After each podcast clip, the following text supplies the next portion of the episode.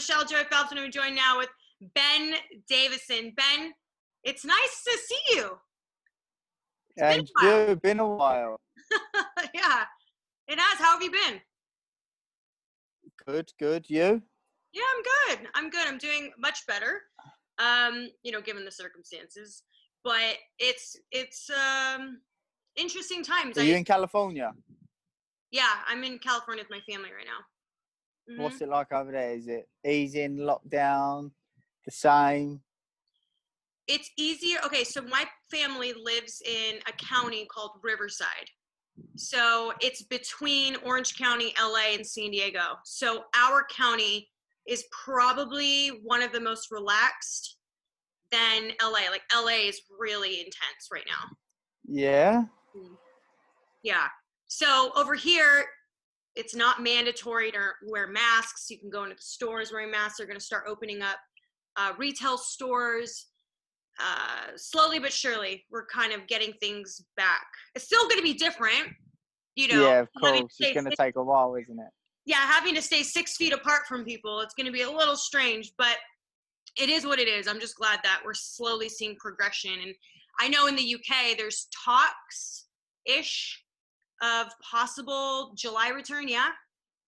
I think so, yeah. I mean, I've not followed it too, too much because I just think that With uh, with the likes of Billy Joe and uh, and Josh Taylor and fighters of that magnitude, I think you know it might be a bit more difficult to put put them in fights that are behind closed doors. Um, so, but um, yeah, I mean nothing's confirmed at the minute. It's all with buts and maybes still, isn't it? But if that is the case, let's say that is the only option at this point, because and we don't have a definitive date as to when we're going. It's not like we're saying January fifteenth for sure we're going to go back to this. Like, it could last a year, it could last longer, mm. for all we know. I mean, God forbid, but who knows? So how long do you wait? Like, how long do you say to your fighters, like, look, this may not, like, we may not get the opportunity to fight in front of a crowd for a while. Uh we're just going to have to, you know, bite the bullet and do it behind closed doors. um Do you know, for me, I think the decision comes down to the fighters, whether they'd feel comfortable doing it in that environment, because some fighters do really do thrive off the occasion and the atmosphere and, you know, um, those kind of things. And, and some fighters may perform better with so-called less pressure. Yeah. Um, so I think, it, you know, you'd have to give the uh, the say, the final say down to, to the fighters in the end, I think. Well, you mentioned Billy Joe, you mentioned Josh Taylor. So how do they feel about it at this point? I think, but I think both of them would rather box in front of crowds. I think they're both types of fighters and people that get up for the occasion and get up for a challenge. And I think the atmosphere perhaps wouldn't be the same um, behind closed doors. And I think that, you know, they they're, they're the type of characters that thrive off of that. So. But like you say, you know, we really don't know at the minute. It's if, buts and maybes, and we're still in a bit of a guessing game. Although we're seeing pro progression, we still we still don't know. So we just have to uh, keep them ticking over. Uh, they're doing bits and, and looking after themselves. Josh is having a gym built in his uh, in his house at the minute, um, and Billy Joe's um, been ticking over. So we just have to wait and see, unfortunately, although it's driving me crazy. To be honest with you, it's driving me crazy. All I want to do is get back to work. It's all I live, live and breathe for. So I've had to sort of just take my mind away from it just so that I feel better in myself, you know? Yeah. No, I get it. I was actually saying that. I go, some people have found some sort of, like, solace in, in constantly putting themselves, like, in, like, watching, whether, whether it's watching old fights or doing constant interviews. And I actually found myself in the complete opposite feeling. I felt like the more I'm reminded of boxing, mm. the more upset I was getting. Like, it was, I, it was the reverse for me. You know what I mean? Because it's like, yeah. What the hell? I want to be back to work. I don't want to just be sitting around. Now, don't get me wrong. I'm finding, like, I, I'm, I'm seeing the silver lining of it all. Like, it's great to be in a in a position where you can actually just yeah take some downtime, yeah travel a lot, so to be able to see your family.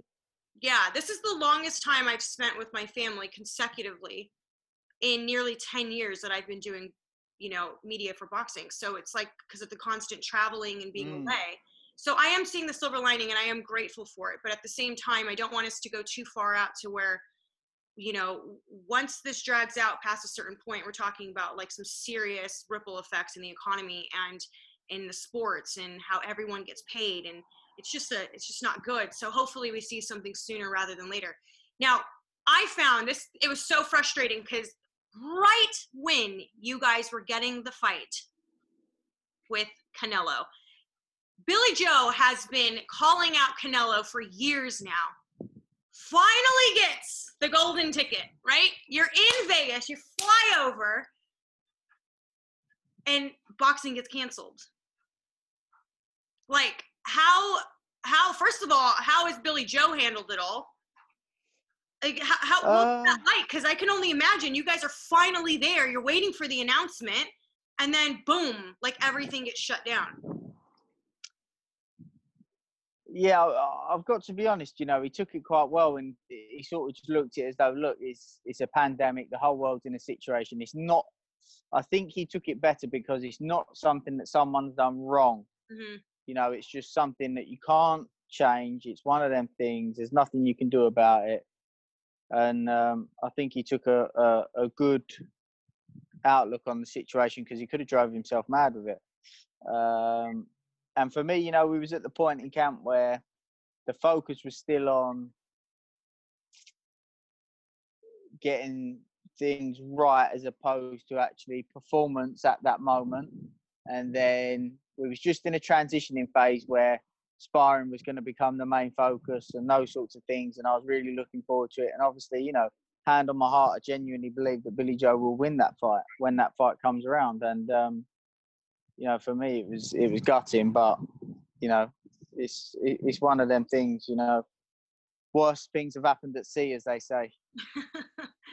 Well, we know that there had been talk, rumor, that the return fight for Canelo at this point was going to end up being Triple G, but then Triple G's team, Jonathan Banks, said that's not happening. That's not what we were planning.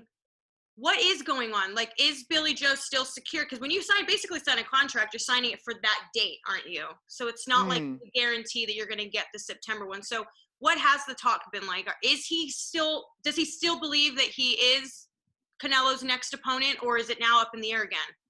Uh, I don't really know, you know. I, I suppose it'd be a lawyer that would know what the situation would be. As you say, you know, you sign a fight, but it's for a certain date, and you know, something like this, it has never happened before. So yeah, in the model in the modern world, so to be able to say, um, in this situation, this is what happened. You know, it's not something they probably plan ahead in in contracts. Mm-hmm. So it's a bit of a difficult one there. Um, in terms of if if we're expecting to be Canelo's next opponent. Um, I'm not really sure, you know. I mean, there's talks of him boxing, obviously, if everything's, all things going well, to boxing September, December, and May. So there's three bites at the cherry there. So um, we just have to wait and see. But, you know, either way, it's just about, at this point in Billy Joe's career, it's just about maximising his performance. And I believe that with a few adjustments that we've been, we've been able to make, and was making and will continue mm-hmm. to make, that uh, you will see the, the best and more consistency from uh, from Billy Joe. Mm-hmm. How has everyone sort of been adapting at the moment? Like you said, Josh is building a gym, um, but how, how does everyone sort of stay ready? Because there is no definitive date. Like, how, how is everyone staying prepared and ready for when they do get the call that boxing's returning? Yeah, it's difficult, you know. I mean, here to, you know, gyms are obviously shut shut uh, at the minute. Um, and Josh is at the other end of the country. Josh is chomping at the bit to get going, and the same as me, you know. And as you were saying before, at the beginning, I was watching boxing, boxing, boxing, and thinking, right, as soon as we get back to it and planning ahead. And then it sort of got to a point where I was thinking, do you know what, I'm half, um, you know, although it's something positive, it's bringing negativity on me because I'm thinking, well, when are we going to get back? And yeah. I sort of had to say, do you know what, just put it at arm's length for the minute to make myself feel better.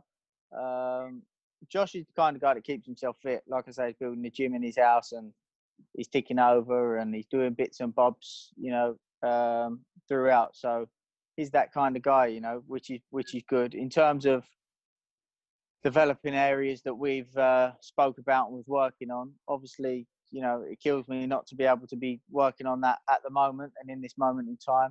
But, you know, with with with experience, you know, that time will come and, you know, this will pass eventually. Um, and then we'll be able to focus on those things. Now, it's been a bit challenging, at least for what I do, because there hasn't really been much to talk about. There's a lot of what-if scenarios, uh, possibilities. Uh, again, what can you really say when there's no definite answer to anything, right? You're just, it's kind of like, I keep calling it like Fantasy Friday. Like, we keep talking about things that we want to see come to fruition, but we don't know when it's going to come to fruition, if ever. But I Which do is a bit of a tease, isn't it? Yeah, it is, it, honestly, because it it's is, like yeah. When people are talking about the news, I'm like, well, that's not really news, because that's not that's not saying this fight is happening. They're saying the what ifs. I mean, for example, you look at Mike Tyson, for example.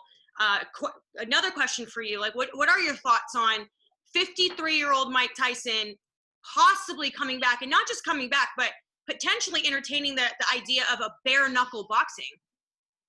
Hmm.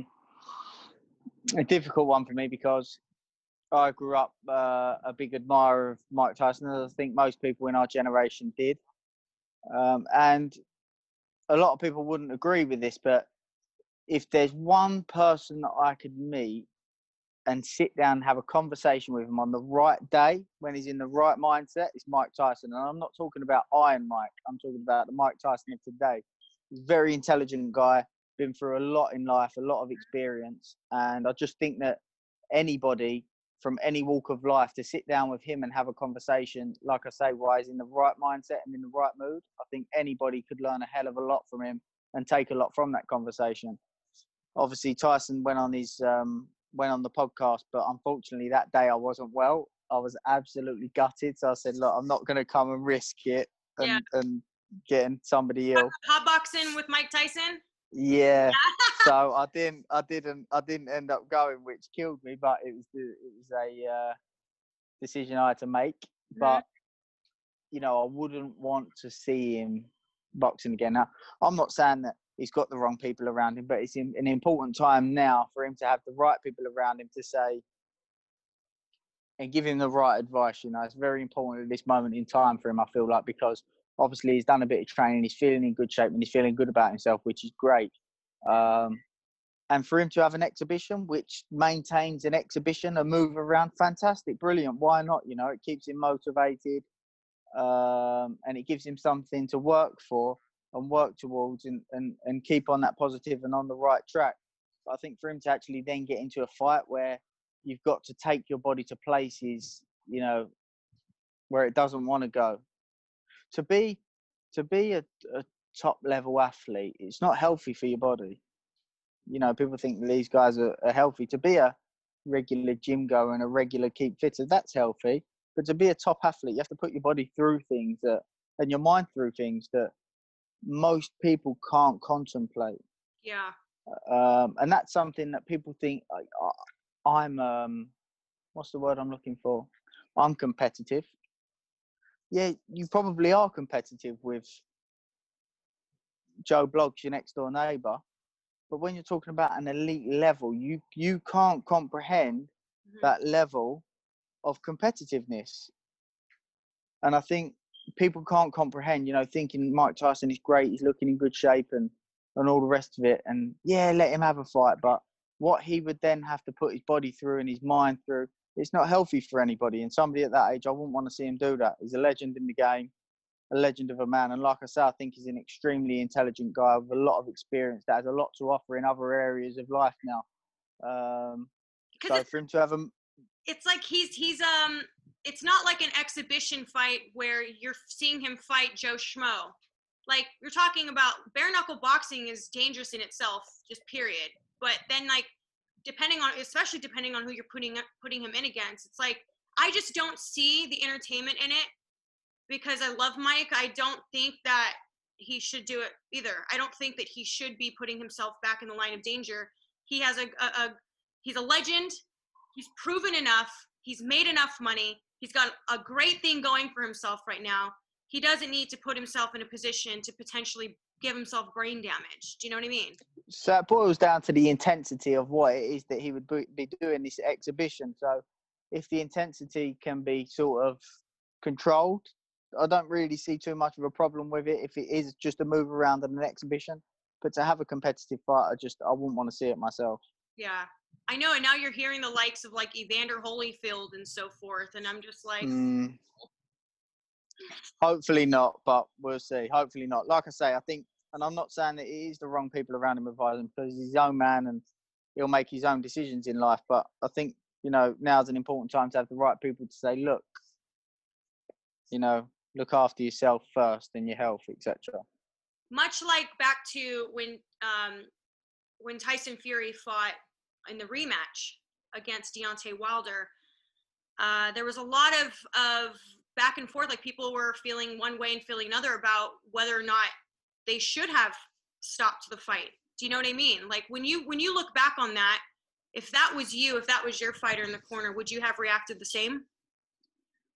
Yeah, look, I think that the stoppage was the right decision. Uh, you know, I think the stoppage was the right decision, but I also understand where Deontay Wilder himself was coming from, and I understand where Jay Deas was coming from, because Jay Deas has worked with Deontay Wilder since day one, since he walked into that gym. So he knows him extremely well.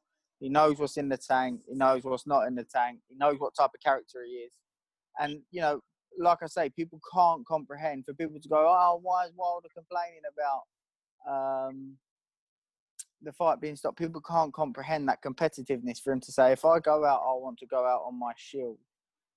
Um, and that's part of a job and responsibility that you have to take on as a as a coach in the corner of a fight. You know, going back to the first fight, if Tyson... If I'd stopped that fight and Tyson hadn't have got up and done what he done, it could have been a completely different story. Yeah. Um, so it's finding the right balance, and it's it's a difficult one, but I understand where both are coming from. Uh, but it just, like I say, it boils down to people not really understanding. You know, he knew he was losing the fight, but I want to go out on my shield, and it's a corner's job to do what they did, and, and, and I feel like they made the right decision, of course. Mm-hmm. Uh, Deontay Wilder recently said on the P B C podcast that he didn't consider Tyson Fury to be the champion because they still have another fight. Uh, what do you make of his comments? Um, I, I think that what he, I think that what he meant. Sometimes it's difficult because you say something that doesn't come across. I'm sure you've had it in a situation where you say something that doesn't really come across as you mean it. Mm-hmm. You probably haven't selected the right words. What he probably means is, look, I don't feel like I was at my best. Um, there, uh, and we've got one more fight to deal with. So I'm not writing myself out to say that, yes, he's got the belt now, but I still believe in myself to, to be able to do the job. Um, so it's just a case of wording, you know, and any, any fighter that believes in himself will believe in that, will have that thought process. Obviously, Tyson, I believe, won the first fight, done a demolition job in the second fight, and I believe that he will win the third fight. Um, but I think there's two ways to look at it, you know. It was probably a poor choice of words, but you also have to admire the self-belief that Deontay Wilder has in himself. Yeah, one hundred percent. Like, of course, I do understand kind of what he was saying, but I know that the way people the way people took it and the way it kind of came across was as if he wasn't giving him due, you know, the, the credit. Credit, yeah. Yeah. Exactly. But we don't know. We don't know what's going to go on, especially in the state of boxing currently with the coronavirus. We don't know if if, if and when we're going to see the third fight, because a fight like that, you don't put behind closed doors. You you, you have, you know, a crowd. You need the fans there. So, um, and I'm not sure if they're going to entertain something like that overseas. I know that there's been a lot of talk recently as of like, you know, heavy talks of a possible fight between Joshua and Fury um, over in the Middle East. Now, like the interview that he did with, I'm sure you've seen it, the interview that he did with Coogan, um, Bob Arum mentioned that they're uh, having an advisor. They're using uh, Dan Kinahan to sort of broker something, to, to make something happen, like find the location somewhere overseas. Do you know any details about anything at all? Um, just that, you know, I just think that, um, but obviously there's been a lot of speculation about Daniel. And I think what the, the common, the common misconception is, because obviously Daniel, Daniel used to own M T K. So mm-hmm. I think people often have this misconception that Daniel owns or is M T K.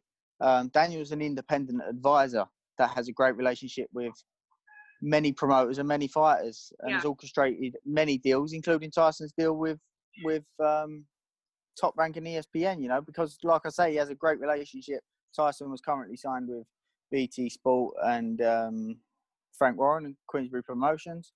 Um, and Daniel obviously has a fantastic relationship with Bob and Top Rank and E S P N, and a great relationship with Frank, B T Sport, mm-hmm. um, there. So obviously Daniel, um, but he's also, he's also like appointed as a special advisor for that. Um, it's a sports organization called K H K in Bahrain. I mean, that's, that's yeah. big news, because that could potentially be where they, they host, uh, Fury Joshua. You know, he's, he's, he's done a lot of work, and he put the deal together. Obviously, the, for, for a deal to be, we're seeing it at the minute with Crawford and um, Crawford and Spence, a deal between Top Rank and P B C is a difficult one. So Daniel um, was an advisor in, in the Tyson and Wilder fight, getting put together, and the deals that were being done there. Um, so I think there's a lot of common misconception there. He's a, he's a, he's a phenomenal advisor, but an independent advisor. And I just think, just clearing that up, that I think a lot of people have that um, misconception to think that Daniel is M T K, but he's an independent advisor that's done a lot for a lot of fighters. I was introduced to him back when he did own M T K, and obviously working with Billy Joe, um, who's very good friends with him. And um, yeah, I just... Uh, I mean, but this is a big deal, like to, to potentially, you know, put on a big fight of this magnitude. I mean, Fury versus Joshua, and this is massive. And, this, and and for it to possibly be overseas or in the Middle East, overseas for me, over um, Middle East, um, could potentially open it up to fight fans actually attending, depending on, because I don't know what, what you know, the B B B F C is going to do in the next six months to a year, again, because we don't, we don't know. But it could open up another avenue for it to be out there. Yeah, and I think that, you know, like what you say there, it's a massive, uh, it's a massive job to be given. But I just think that people don't understand that he's, uh, like I say, he's orchestrated, orchestrated many big fights, mm-hmm. many big deals um, from the top of the sport. But I also know, you know, fighters on on the other end of the sport that he's helped as well. I know a fighter, I'm not going to name names, that had an injury um, under ten fights. Um, flew him out to see to see specialists, helped him live, um, and, you know, supported him through his injury for him to then, which took, I think, about a year to eighteen months, which then he come round and, and um, has now got his career back on track. I know another fighter that, I'm not going to name names, that's turned around and said to me, I wouldn't be able to afford my car if, uh, if he hadn't helped me, and got in big fights and back into the place. So he's a phenomenal um, independent advisor, and um you know, I've worked closely with him um over the past few years, and if anybody's going to get that job done, um it'll be Daniel, and it'll it'll beat expectations, because that's the type of person that he is. To think that we could potentially have the fight like that, I mean, Fury versus Joshua, I mean, it doesn't get any better than that at this point. I mean, I think it's really exciting to think that we're even having these conversations. There's actual moves happening to potentially see that. Now, don't get me wrong. Again, Joshua still has Pulev, and uh, Fury still has the Wilder, the third Wilder fight. But we don't know. Again, we don't know what's going to end up happening. We don't know. Mm. If Wilder could potentially take a step-aside fee. I don't know. And then also, I'm not sure how it works in terms of, you know, placing these these unified fights before rematches or mandatories. I mean, from my understanding, that trumps anything else. So I don't know.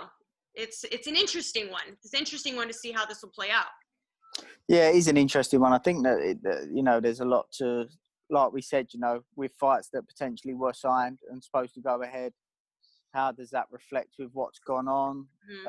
um, with the pandemic? And, you know, I'm sure that a pandemic isn't put into a contract um, usually, you know.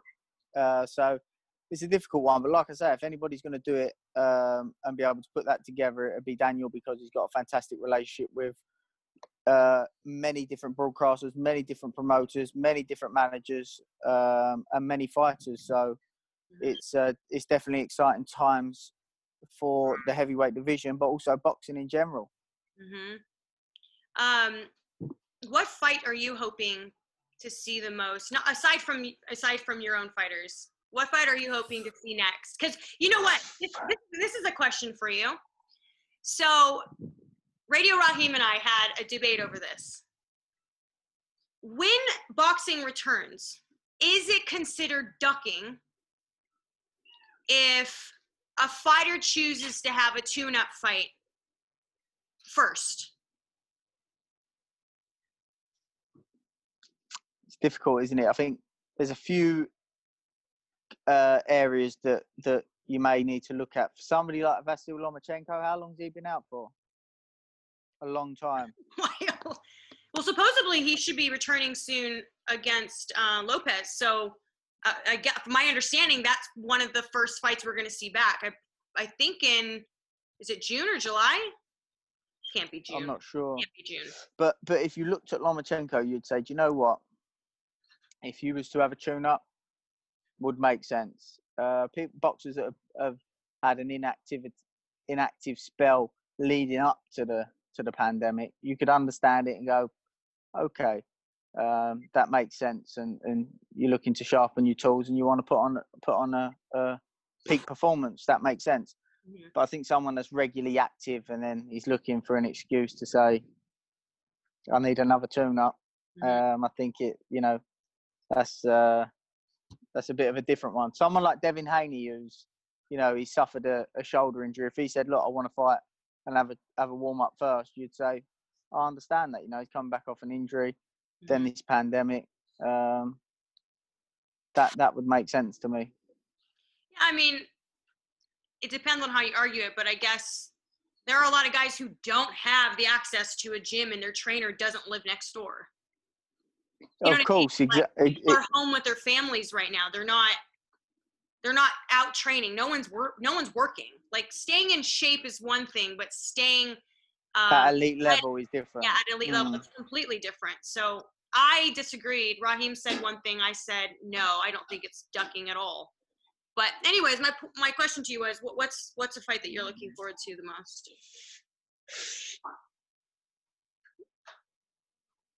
It could be Lomachenko and Lopez, maybe. Mm. It could be. Um, it's going to be such a good one. Um, yeah, I'd probably say Lomachenko and Lopez. It's the first one that popped in my mind when you said the question anyway. Uh-huh. Yeah, that one's going to be a really good one. Um, Devin Haney, there was footage of him training with Floyd Mayweather, and it looked like Gervonta Davis was not very pleased seeing his uh, – What what what what did what did he say? He, he said he tweeted. Gervonta Davis tweeted saying, "Well, looks like I'm not training in Vegas anymore," because he was supposed to go to Vegas and and train up, apparently at the Mayweather gym, but he saw his arch nemesis training with his promoter. Um, what do you think of that? Are they actually nemesis though, and enemies? Haney and I mean, and, uh... you know, I mean, depending on how you want to look at it, I guess. Even if we look at it just from a boxing perspective, maybe not personally, but they are, you would still consider them to be rivals, wouldn't you? Yeah. They're not passing. Um, yeah, I mean, Devin Haney, first, first, uh, first things first, a phenomenal fighter. Um, and I've got a good story about Devin, actually. I, uh, I went to the gym. I was at the gym before where he was sparring.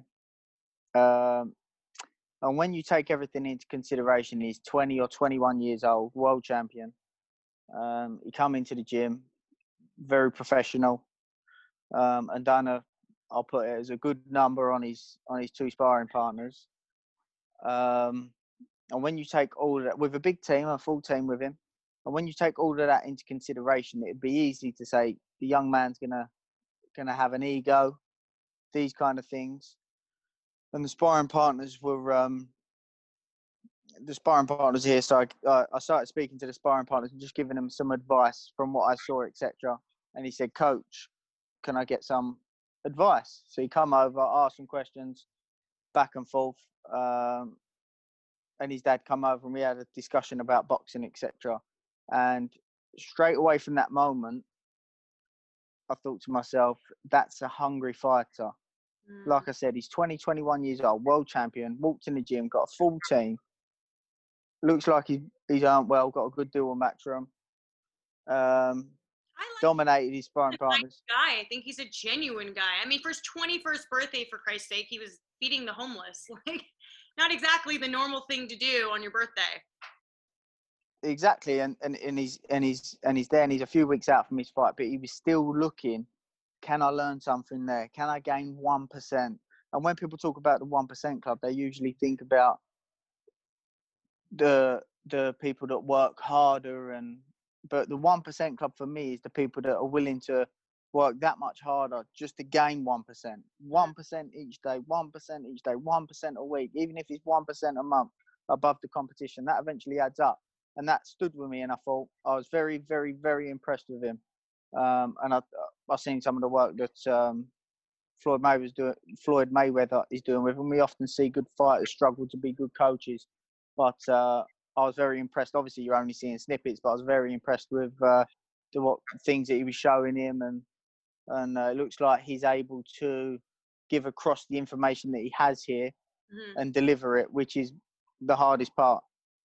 Devin's seen himself under some heavy criticism recently because of a tweet he made about, um, not, I'm sorry, not a tweet. It was a video that he said that no white boy will ever beat me.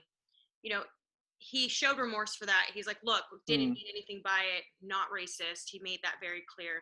But I, I do like to ask people, like, when, when you read something or when you see, when you see it versus when you read it, because people are writing about it, right? Was your first reaction to think that it was racist, or was it like you didn't think much of it? Because I actually asked that question like to some fight fans, and I asked them, like, if you're white and you you heard what he said, were you offended by it? And surprised, like a lot of people were like, no, I didn't even think anything of it. I just thought he was taking a dig at Lomachenko because I that's how I thought he was taking a dig at Lomachenko as well. But because he said it the way he did, it got taken a certain way. Did you perceive it that way? Did you think for a second, like, ooh, probably not the best words to use? That's what I looked at it like. I thought probably not the best words to use. Didn't take offense to it. But like I say, I've, I've, I've spoke to him. I've spent time with him. I've been in the gym with him. So I, I, I've managed to um, sort of have a level of understanding of his characteristics and and the mm-hmm. type of person that he is to a certain degree. Um, the what bothered me was fighters like world champions and top-level fighters. I think that you have to sometimes be selective with who you work with in the media or who you're willing to give an interview to, because somebody like some an established company, somebody like yourself, you have a certain reputation that you have to. Do you know what? I can't throw somebody under the bus, because then how can I have a relationship with this person? Mm-hmm. Whereas I think there's a lot of companies at the minute, and it's not a dig. I understand they're trying to get into the into the business, and it's something they're passionate about and something they want to do. But I think that you have to sort of work, probably work your way up, um, because how I took what I saw when I looked at that interview, I thought.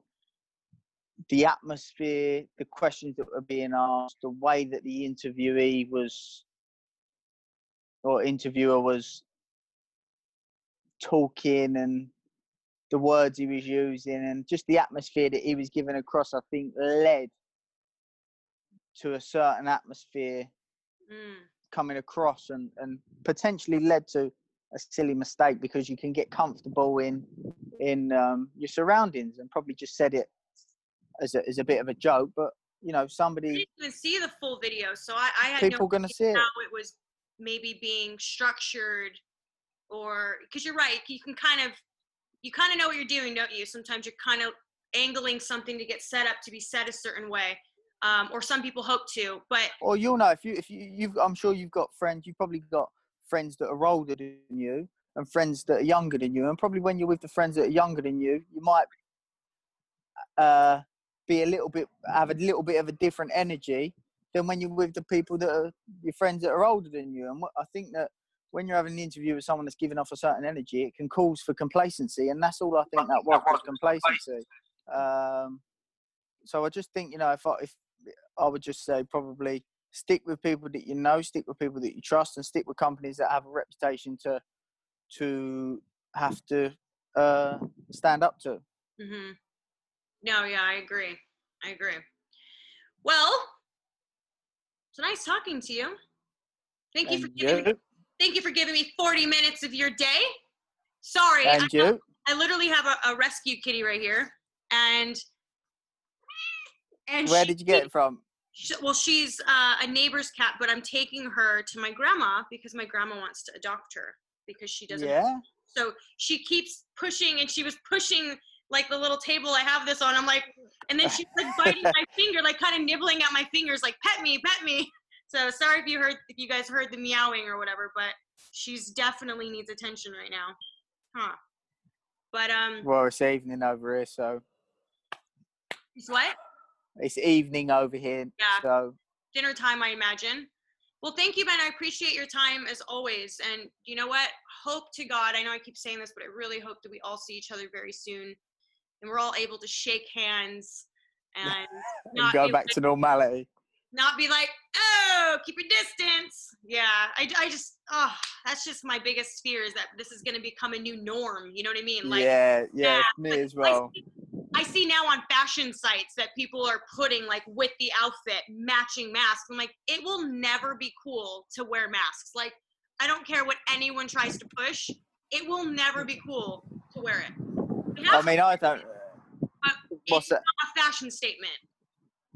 I don't know the ins and outs and that, but hopefully, hopefully we can just go back to normality as it was before. Whether that's a realistic... Um, hope or not, we'll yeah. have to see, but um fingers crossed anyway. Fingers crossed. And you know what, I hope you guys get the fight in September against Canelo should we move forward. Um if we do, I highly doubt it's in front of an audience, so again, I don't really know how D A Z N's going to take that approach, uh but nonetheless, I hope you guys still get your shot, and it's not, you know, you guys aren't sideswiped for another person and then here we are all over again. Yeah. Um, hopefully, I think it's a fight that uh, people want to see. Um, it's a good matchup of styles. Um, we've seen Canelo box the the tall um, Kovalev, Smith's, Fielding. Sorry, not Smith, Fielding. Um, we've seen, you know, in box that kind of style. Um, you know, it's been a while since we've seen him box a, a slick southpaw. Um, If you so, can't get the Canelo fight next, let's say that D A Z N decides, let's hold off for a bit. Let's see what happens in the next three, four months. Maybe we will be able to have some of an, somewhat of an audience. Who would you want to see Billy Joe in with um, to sort of keep him busy? Because obviously that's the most important thing at this point. You got to keep the fighters going. And it's very detrimental at this point for even guys who are up and coming. They're not getting anything in right now. And that's going to – that could potentially ruin – people's careers. Like it's it's a scary mm. thing to think about. Yeah, I mean, I don't know. I think if it's uh if it's something that's got to sort of um be in country, same country. Same country, probably. I don't know, you know. The problem is you got two super middleweights in the in, in the in the U K that are um on the verge of of uh of that big fight that they dream, you know. The problem is, Billy Joe beat Callum, say. People are going to go, you know, oh, still he won't beat Canelo, or they'll go, oh, Ryder was nearly beat Smith, or and Ryder's a, a top fighter, by the way. But you beat Canelo, you're the man. And when you're on the verge of that, you want that opportunity. And Billy Joe's been chasing that opportunity for so long, you know. Um, but does that so mean it's a difficult one? That means does that mean that he is willing to wait till that? No, it doesn't. It just means if the, if if if if that situation arises, you'll have to you'll have to look into it. I mean, but at the minute, um, you know, his belly's hungry for Canelo, and, and, and that's what he wants. Mm-hmm. Um, obviously, it was it was very close to um, to happening, so he's he's eager for that. I'm eager for that. Um, but like I say, talking about it kills me, because then I'm thinking, yeah, Josh, and he's going to, yeah, and then we'll work on that. And then I'm thinking, oh, but we can't at the minute. And yeah. Yeah, so I've I've just sort of took, put it to the back of my mind for the minute, because I spent so long, like you were saying, thinking and planning forward. And then you're thinking, well, what am I planning for? And when am I planning for? And, mm. and then it's getting you down. And then it's, do you know what, negativity, you just need to put it to the side. Even though it sounds crazy, the boxing's become a, something that's your passion's become negative impact on you for the moment. Mm-hmm. But like you say, things are getting better step by step, and um, soon we'll be able to get back to normal. I'm glad to hear that you also feel the same way, because I feel like most of the people I'm talking to are like, yeah, I watch boxing every night. And I'm like, I have to go garden. Like, I started gardening. I got to garden to take my mind away from the stress of not being able to be at work in boxing. So I'm I started reading. Yeah. And I can hardly read. So that's how far I've tried to uh, take myself away. Like meditating and yeah. I'm the type that I'm the type that reads a page, turn the page, I've just forget, I've forgotten what I've just read, so then I have to go back and read that page three or four times.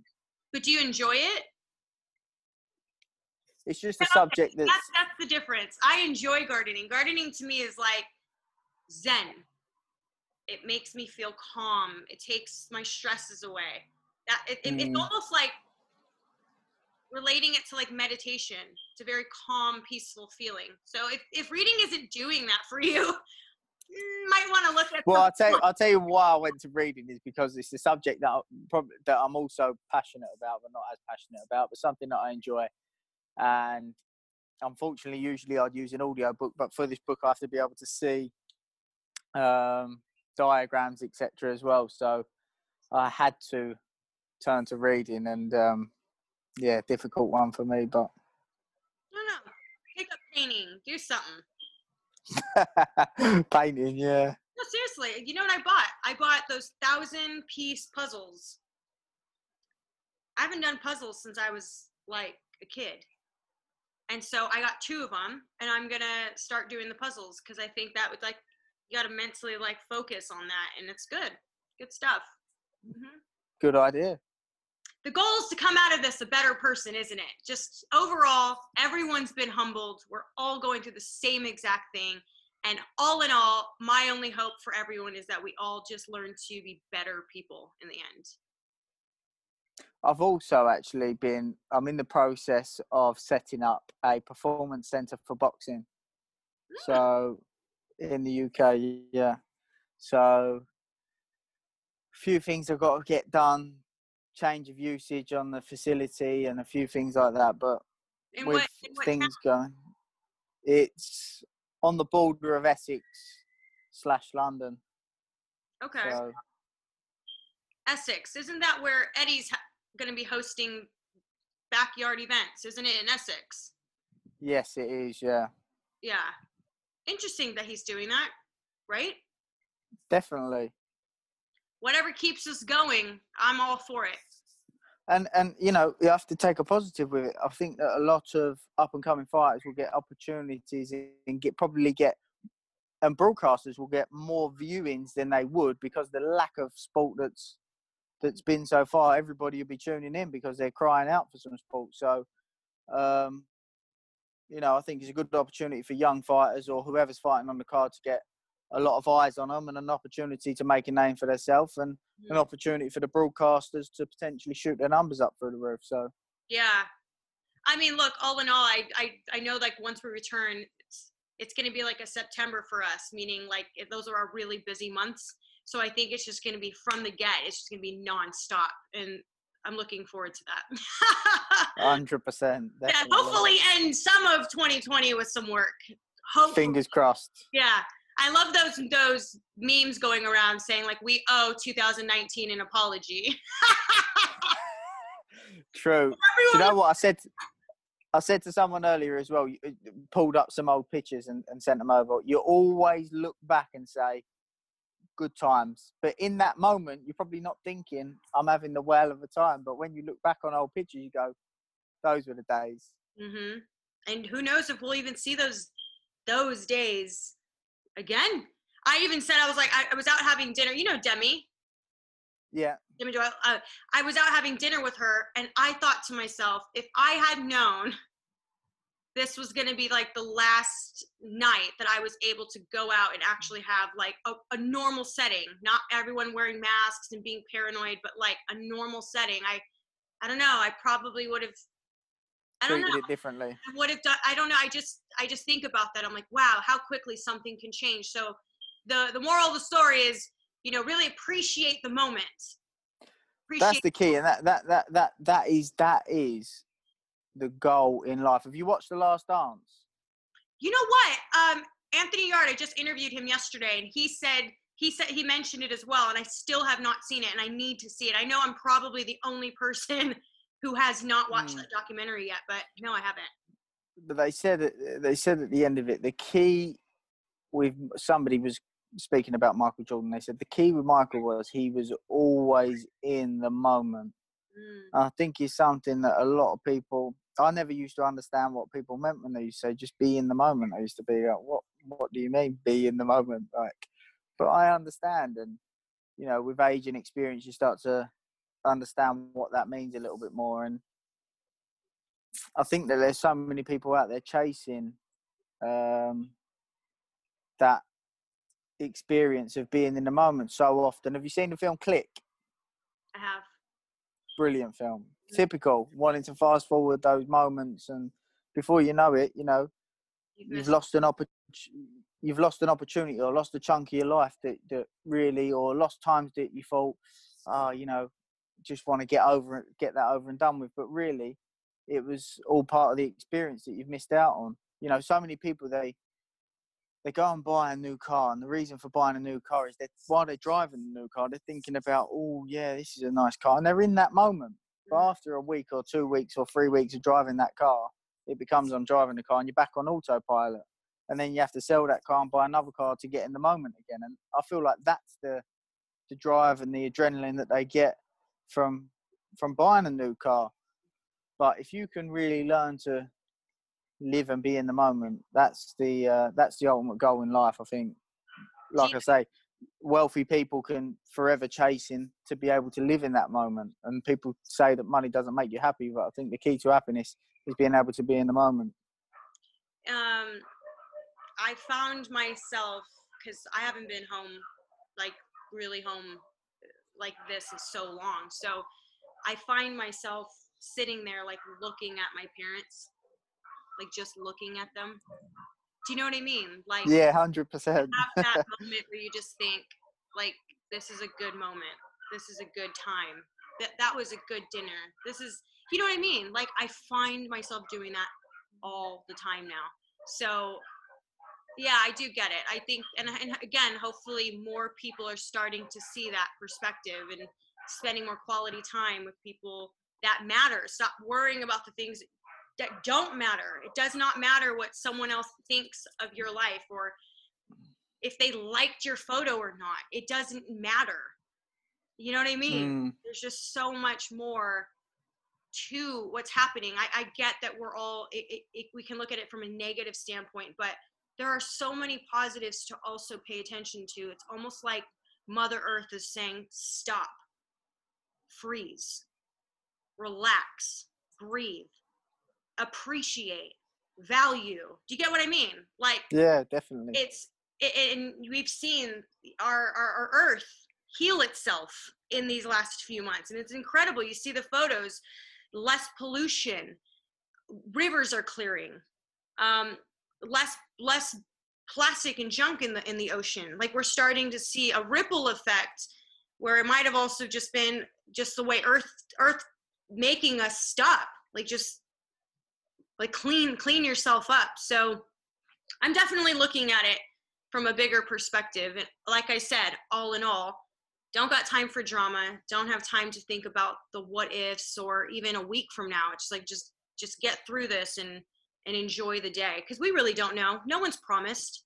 No one's promised tomorrow. Your parents aren't promised tomorrow. And if this is the prime opportunity to spend more time with people you love, then do it, take it. When's the next time we're going to have time to do this? Seriously, real talk. Like, yeah, of course. If a pandemic happens, which God forbid, I hope never does, but like, when is the next time we're actually going to have this much time to like sit with our loved ones? one hundred percent. And you know, when you said to me, this is the, the longest time I've spent at home since basically you can remember, it didn't shock me because I know, I know that's the case, because you literally, every boxing show you're there. Mm-hmm. Um, but it's, you know, it's difficult. It, what I find difficult is, let's say you used to, let's say you used to speak to somebody else about, um, about being in the moment and having time, and people will say, well, just ease up a little bit, don't work so much and don't this, and you know, well, hold on a minute, for you to be able to get to where you've got to, you've had to make sacrifices, and you probably wouldn't have achieved what you've achieved and, and done what you've done and be able to do what you do if you hadn't have made those sacrifices and pushed your body and your work so hard. So, you know, nothing nothing comes without a price, unfortunately. That's life, you know. If you want to uh if you want to achieve something, you have to give something for it. Mm-hmm. Um, and, you know, often, often um, that's the side of things that people don't understand. You know, they see these uh, athletes or a celebrity or a singer or and think, oh, you know, that's the life. But listen, they've not just got there by luck. To, to achieve something, you have to give something. And uh, often, often not, it's time with your family and, uh those kind of things. And like I say, like I said at the very beginning, to be an elite level athlete is not healthy on the body. You have to give, sacrifice your body to be able to achieve and do what you do. Uh unfortunately, you know, that that's why not everybody can do it.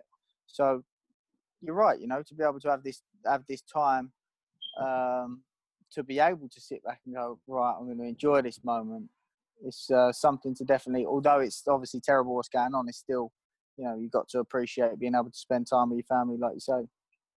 Well, I mean, we can't control it. So you have to sort of make the most of the situation, because you can't sit around and hate that everything's happening, because that's just so consuming. Energetically, I don't, I cannot, I would not be able to be that person. I just, even if it just means my morning walks, like I started going for um, four to five mile walks in the morning. And I'll walk two miles to go get my coffee and then mm. back. You get what I mean? Like that's yeah. something. And, and it does help. It actually, it's just that, that time to just kind of clear your head. And I don't know, I just, everyone reacts differently to stress. So if, if someone decides they want to lay around and watch Netflix all day, then if that's their way of coping, then that's okay. But me personally, I, because I've got so accustomed to being on the go, being on the go, being on the go, it was really weird for me to be like, whoa, whoa, whoa, whoa, whoa. I started feeling like anxiety and having like, my chest was getting tight and I felt pan- like kind of like I was having panic attacks because my body wasn't used to this at all. And mm. it was, uh, it was a lot to handle. And I know you can understand, it's sort of like you're saying, like, you feel like, oh, I just want to get back. I want to get back because that, that is what we have become accustomed to. We don't yeah. like to always be home on the weekends. Now we're all week and the weekends. It's like, this is strange. Just foreign territory for me right now, right now. I mean, I've gone damn near a decade being nonstop busy in different countries, back and forth. And then I'm like, I've been sitting in Temecula for two months. Like, the, I haven't had this in forever. So, but again, I'm trying to see the good in it. And to have this quality time with my parents, like my dad said to me, because I love to cook. So my dad goes, he gets up, I just cooked like a nice little steak dinner, potatoes, everything. And he goes, you know, we've been real blessed since you've been back. And I was like, that was like, that was all it took to be like, that was worth it. Do you know what I mean? Because yeah, they're like, they love that I'm always cooking for them, and it makes them happy that I did that. So I was like, that's sweet. Definitely. But that, that, that's, that's one of them things that you'll look back and go,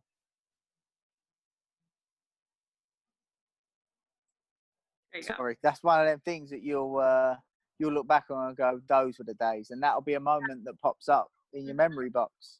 Mm-hmm. Exactly. But I'll let you go. It's been over an hour now. Thank you so much. No, enjoyed it. Pleasure.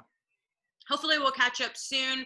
Hopefully there will be news to talk about. I know we kind of just sort of jumped around, but um, but it's nice to get your opinion on it, so I appreciate it. No, good conversation. Enjoyed it. All right. Well, I'll speak with you soon. Yep. All right. Bye, Fight Fans. Hey Fight Fans, it's Michelle Joy Phelps. If you haven't already subscribed to our YouTube channel, make sure you do so by clicking this icon right here, or else.